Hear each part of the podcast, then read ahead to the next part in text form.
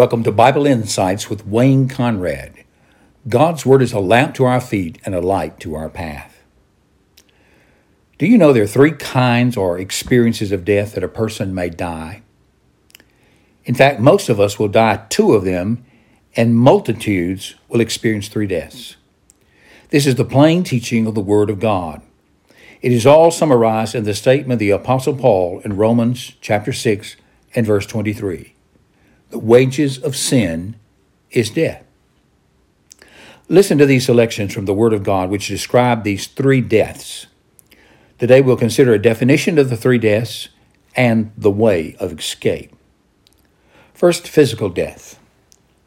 Psalm one oh three. For he himself knows our frame. That is, God himself knows our frame. He is mindful that we are but dust. As for man, his days are like the grass.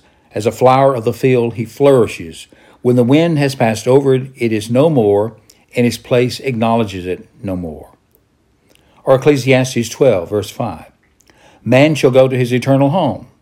Then shall the dust return to the earth as it was, and the spirit shall return unto God who gave it. And Hebrews nine, twenty-seven. It is appointed unto men once to die, and after this the judgment. Second, spiritual death. Romans five twelve. Through one man, that is Adam, sin entered into the world, and death through sin.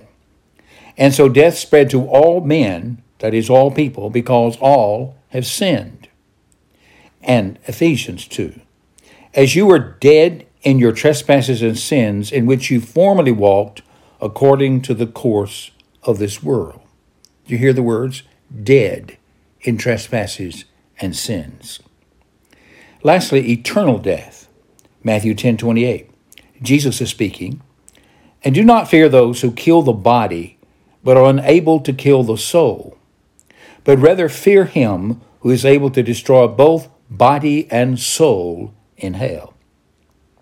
And Revelation twenty, and death and Hades were thrown into the lake of fire. This is the second death, the lake of fire. And if anyone's name was not found written in the book of life, he was thrown into the lake of fire. So it's possible for a man or woman to experience three kinds of death, and all people will experience at least two of these. God has said in his word, the wages of sin is death. That is the penalty for breaking his law in the Garden of Eden. God made it plain to Adam that transgression of his law would result in death. So he told our first parents, from the tree of the knowledge of good and evil, you shall not eat. But in the day that you eat from it, you shall surely die. Genesis two seven. Through his sin, Adam introduced death into this world. God told him, from dust you came, and to dust you shall return. Genesis three fifteen. The Apostle Paul relates that death passed upon all men, all people, because of this original sin. Physical death has been a reality since the fall, as we read in the Bible, as well as in the news, and he died. However, on the very day of the fall, Adam was not struck dead in a physical sense, but he did die. That very day, he was sent out from the presence of God, out of the Garden of Paradise. He was struck with spiritual death. Spiritual death is that which touches the soul. It deprives one of communion with God. Sin's punishment begins in this life, in both the physical and spiritual realms. Men and women are born dead. From the moment of birth, we're under the judgment of spiritual death. We are separated from God. Spiritual death pollutes the whole stream of life. People are born separated from God, morally inclined to do evil, and their minds are darkened so that they do not understand spiritual things. We see people bustling about, enjoying life, even having a religion, but all the time they're dead. They're walking corpses. The terrible state of all unregenerate people is that they are dead while they live.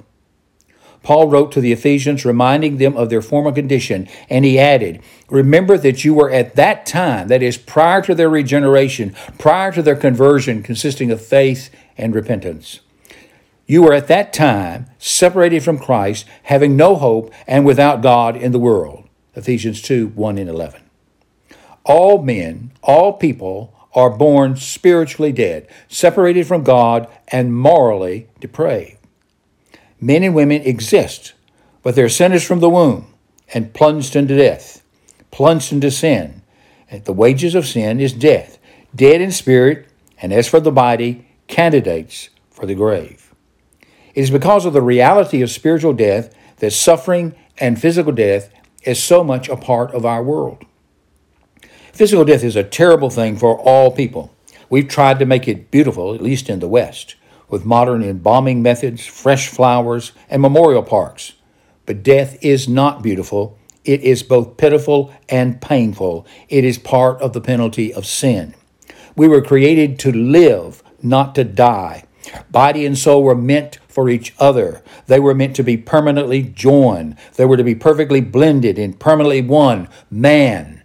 Mankind, a living soul, but they are torn apart at death, and man's spirit and body see different ends. One takes flight, and the other decays.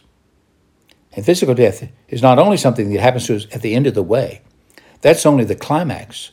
The process of decay is always with us. We're dying, men and women. We are being paid the wages of sin every day, and the last payment is the worst of all. Surely for an unsaved person, physical death holds unknown terrors. So here we have two kinds of death, physical and spiritual. Before I go on to consider the third kind of death, which is but the final and permanent stage of spiritual death, let me say that although this death penalty has been pronounced upon all humanity, there is an escape from it. The same verse in the Bible which says the wages of sin is death also relates, but the gift of God is eternal life through Jesus Christ our Lord. This means that God gives a living Savior to dead sinners, one who has lived their life and died their death in order to redeem them. He paid the death penalty for those who put their trust in him, for he rose from the grave as the conqueror of death. Jesus said, I am the resurrection and the life. He that believes in me, though he were dead, yet shall he live, and whoever lives and believes in me shall never die. The opposite of spiritual death is spiritual life. This is what Jesus is referring to, and he also said, John five twenty-four, he that hears my word and believes on him that sent me has eternal life, not will have, but has eternal life, and does not come into judgment, but is passed from death into life. You see, death must be reversed by resurrection. The reversal of spiritual death occurs at regeneration, the spiritual resurrection of the sinner who is dead in God's sight through the life-giving power of the Spirit of God. This happens when the gospel is proclaimed or preached or taught or heard, and the Spirit of God, taking the truth of God, awakens the dead sinner, enables him to see his need of a Savior and to cry out for salvation. Jesus referred to the absolute necessity of a second birth, a spiritual resurrection, when he told Nicodemus, except one is born anew, born of the Spirit, born from above, he cannot see the kingdom of God. The Apostle Paul drives home the point in his remarks about the former state of believers until God calls them and makes them alive together with Christ through faith in Jesus Christ. Regeneration is the only remedy for that spiritual death into which all men, because they are sinners, are plunged. Because of the connection between death and sin, God's redemptive mission entailed his own death so that he might triumph over it and bring life and immortality to life. The gift of God, eternal life, brings a twofold change in the sinner. First of all, spiritual death is replaced by new spiritual life. The sinner is born again through the operation of the Holy Spirit and receives a new heart and becomes a new man or woman. Christ Jesus is the person, in the person of the Holy Spirit, takes up residence in his or her life. The sinner is enabled to understand who Christ is and to receive him by operation of the Holy Spirit. We do not produce regeneration. Regeneration is a working of God supernaturally upon the sinner, enabling him to call out for salvation from the Lord. The second change that happens is that the sting of physical death is removed. Believers will still have to die. Even those that will be raptured, in a way, their bodies will be changed, so they'll no longer be the same. Believers will still have to die, but not as a penalty. Christ has borne the penalty for them. Even their bodies rest in hope, because they will be gloriously resurrected at the return of Jesus Christ. At death, their spirits go into the presence of Christ. The Christian already has eternal life, and by his departure from this life, he's brought into the presence of the Lord. Christ Jesus has transformed death for his own people into a gain. And it's because of this truth that Paul could write, "For I am persuaded that neither death nor life nor anything will be able to separate me from the love of God, which is in Christ Jesus our Lord." Jesus told John, "Write, blessed are the dead who die in the Lord." And again, Paul writes, "O death, where is your sting? O grave, where is your victory?" quoting from one of the prophets of old. It has been removed for all those who put their trust in Jesus Christ.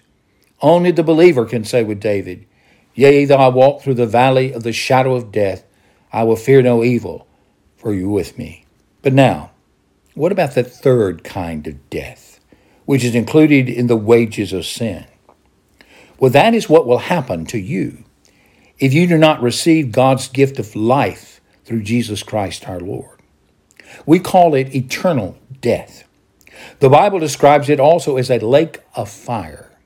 Jesus said it was a place of outer darkness where there is weeping and gnashing of teeth, and where the worm does not die. Spiritual death is the permanent culmination and completion of spiritual death. It's the place of the condemned. It is complete and total separation from God forever, the final issue of both physical and spiritual death for every sin of the unforgiven sinner. It is hell, where the wrath of God will consume the soul of the damned forever. The first death is physical. It awaits every human being. The second death is spiritual. It's a reality for all those outside of Christ, from the moment of conception all the way through until spiritual resurrection, which is regeneration by the power of the Holy Spirit. The final form of spiritual death is the eternal separation of a dead sinner from God, and this results in his eternal punishment. The only way of escape is to be born twice, and then you need only die once, the physical death which has been conquered by the Savior.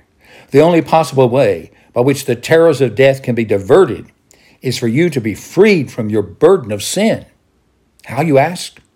By fleeing to Jesus Christ, the only refuge for sinners.